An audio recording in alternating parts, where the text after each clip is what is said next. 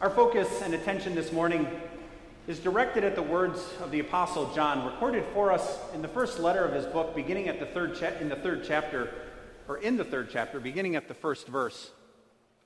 There, John writes, "See what great love the Father has lavished on us, that we should be called children of God.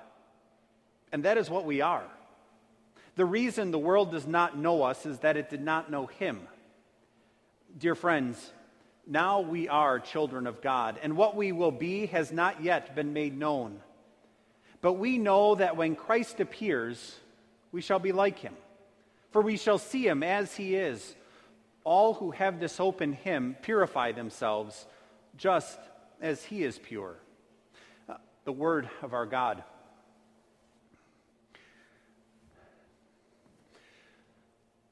So what names have you been called?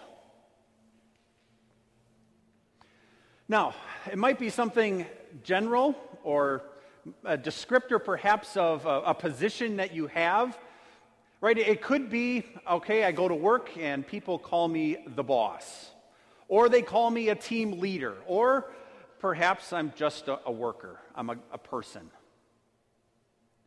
Perhaps it, it might have to do with your profession, right? You could be a welder or a nurse or a lawnmower. I suppose names that you could have been called might have to do with relationships that you have, right? You might be called son or daughter, husband, wife, father, mother, cousin, uncle, aunt, niece, nephew. Right? Perhaps when you hear that question, what names have you been called? Maybe your mind goes someplace good, right? That someone called you something because of something good that you did. You showed kindness to someone, you helped them, and they They called you, a, man, you're a great help. Or perhaps your, your mind goes back to the days of grade school when perhaps someone called you a name. Or perhaps as you got a little older, someone called you a name that maybe in a moment was an accurate description. Maybe you lied and they called you a liar. Or it could have been any other thing that you did. Maybe even looking back, you'd have to admit, yeah, that a fairly good description of me at that particular moment, because that's what I did. We have all sorts of names and titles that we have either been given, that we've called ourselves, or perhaps that others have called us. Here's a few more. Foolish. That one might sting a little bit, wouldn't it? Because my guess is we, we like to think of ourselves as smart enough to avoid the, the term foolishness, and yet, well, what would you call someone who knows that another person is far wiser, far smarter, far more powerful, and yet we insist on knowing or saying that we know what's best, and so we're doing it our way? Or what would you call someone who has determined that what I do is what's best for me? And I get to determine morals, I get to determine where, where my life is going. And yes, I may have heard from God's word what God has told me, but, well, maybe there's a little bit of that foolishness that creeps in, and I say, no, I know better. Scripture describes it as disobedient. He calls us rebellious. I suppose you could summarize all the different names that Scripture begins to call us up, including deceiver, people who are enslaved. You could sum all of those up with a single word, sinner. And, and the hard thing is, is that we'd be hard-pressed. No, we'd find it impossible to prove that descriptor wrong. In fact, as we look at our lives and we look at the, the guilt we carry around with us, the more and more accurate that description becomes. Because I haven't been perfectly kind and loving to my neighbors, much less my family. I haven't been perfectly faithful and loving and put God first in my life. There's been moments in my life where I've insisted on being foolish because I thought I knew better, only to be proven wrong by God. There's moments in each of our lives where we insist on saying, I know what's best for me, despite what God has told me. And Scripture rightly calls us disobedient and rebellious. When it comes to sinner, it's a title that's hard for us to shake because it's such an accurate description of who we are. I don't know if you saw it in the news this past week, but uh, Tom Cruise and Jerry Bruckheimer were awarded uh, an honorary title this week of Naval Aviator. It means, it's an honorary title that means that they get to wear the Navy's wings of gold. It's an honor that's only been bestowed thirty-six other times in the entire Navy's history. It's not because of, well, anything Tom Cruise or Jerry Bruckheimer did while they were in the Navy. No, it's because they made a movie in the in the mid-eighties called Top Gun that talked all about how the Navy flies and what the Navy's about, and they wanted to recognize him for it. And so they gave him this honorary title. It's no different than some of the honorary titles and degrees that, well, other people have gotten. I, I did, well, I spent three minutes researching it this week. It doesn't take long to find out what honorary degrees people have earned. So, I've discovered, or I found out, that uh, Meryl Streep is actually a doctor. She's received four honorary degrees, three of which come from some of the most prestigious universities uh, in our country, Harvard, Yale, Princeton. Oprah has four.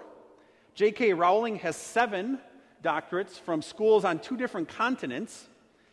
Jimmy Kimmel and P. Diddy have been awarded honorary doctorates from schools they actually dropped out of.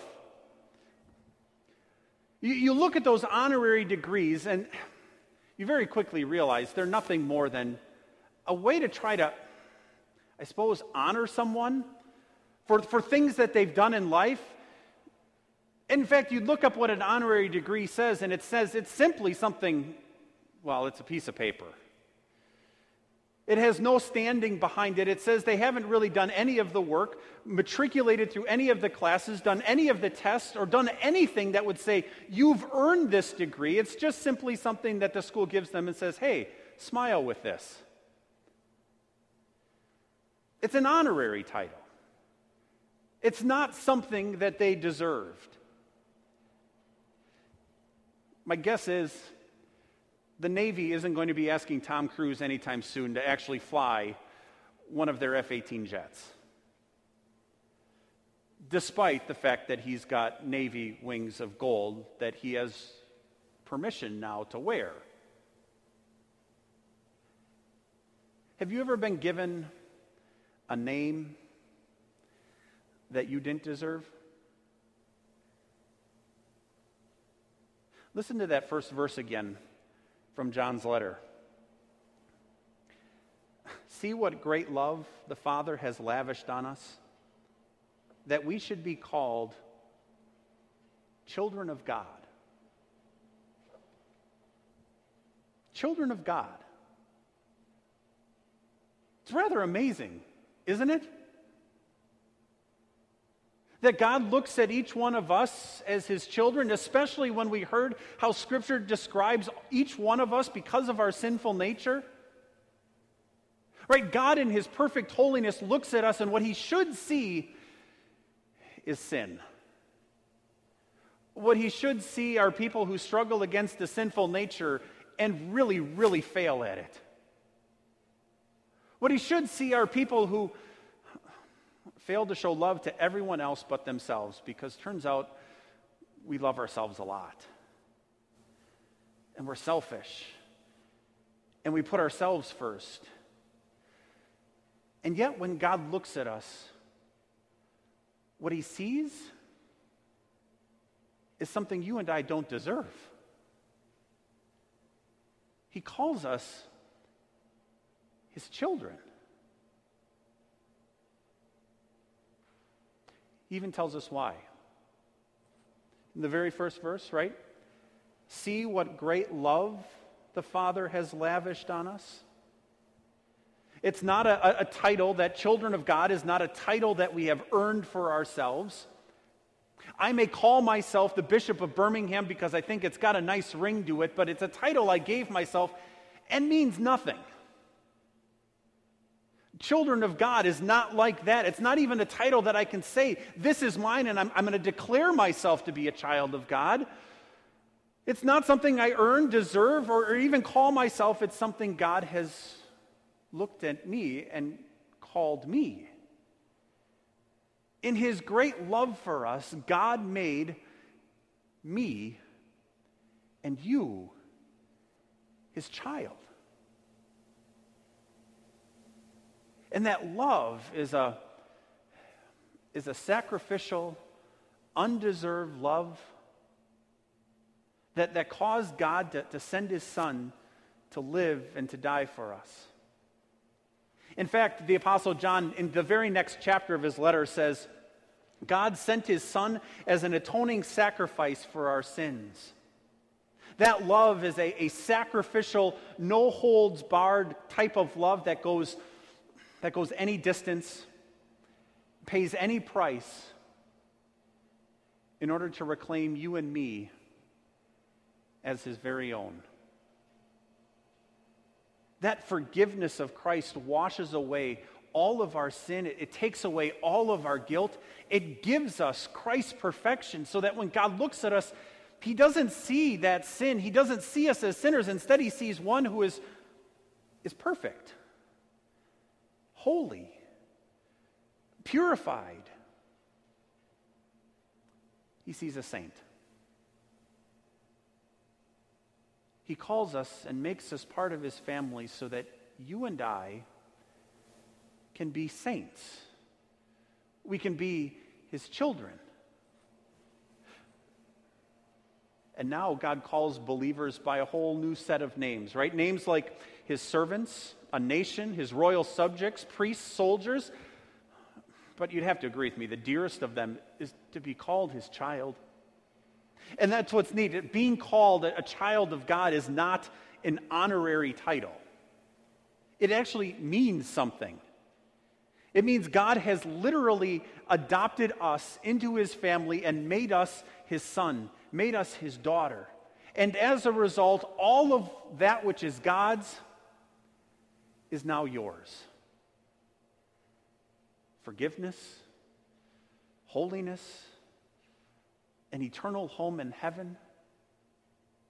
The fact that being a child of God is not an honorary title means there's, there's something to it. It means that God, as, as our Father, looks at us as his children, and he loves us, and he says we're important, and he makes us feel secure. Because we are part of God's family, as God's children, we are loved. We're important. We're secure. Loved. God the Father not only sends his Son in order to, to take away all of our sin, but obligates himself now to do what good fathers do in love for their children. He provides for us, takes care of us, loves us, guards us, protects us. He says we're important. He provides us with a sense of being worth something. In fact, he tells us how precious we are. He was so precious that he was willing to sacrifice his own son so that you and I could be his sons and daughters. Tells us we're secure. A security that isn't based on us and what we do and how well we love God or how well we love our neighbors, but a sense of security that's based entirely on what our God has done for us. which means when we find ourselves in need of help, in times of trouble, when an emergency crops up, it means we can, we can go to him, and he'll be there for us. It means when we need help, when we pray, we, it, we don't just have, a, have to feel as though we are approaching a stranger, but we get to talk to the Almighty God who created all things and who holds all things in his hands. Why does any of that matter? Because as children of God, the fact that we're loved, that we are seen as being important in God's eyes, that we derive a sense of security from our Heavenly Father, touches every aspect of our life now, doesn't it? It begins to address the worry and anxiety and fear that I see in life. Because I don't need to be afraid or worried or anxious, because my Heavenly Father has given me promise after promise of all that he'll do for me out of love for me. It means when I feel tired and alone and as if no one is around, that even seems as though God has abandoned me, God tells me in his word just how important I am to him. Important enough to show me his love in the most beautiful way, sacrificing himself so that I could be his. Right? So that even when times are good, I don't begin to look at all the blessings I might have in my life and say, okay, now I've made it. Instead, I see those things as simply blessings from a Heavenly Father who continues to provide all that I need in life. You see, as, as, as children of God, sinners who have been adopted into God's family and now called saints, it means you and I can pray with confidence as we, we look at a world that just seems to be coming unhinged and say, Lord, keep me steadfast not only in your word, but keep me safe in your hands. Lord, keep me as your child today, tomorrow, and every day until you come again. Or then I will be a saint, a child of God forever. Amen. And the peace of God which goes beyond our understanding will guard and will keep your hearts and minds in Christ Jesus. Amen. We respond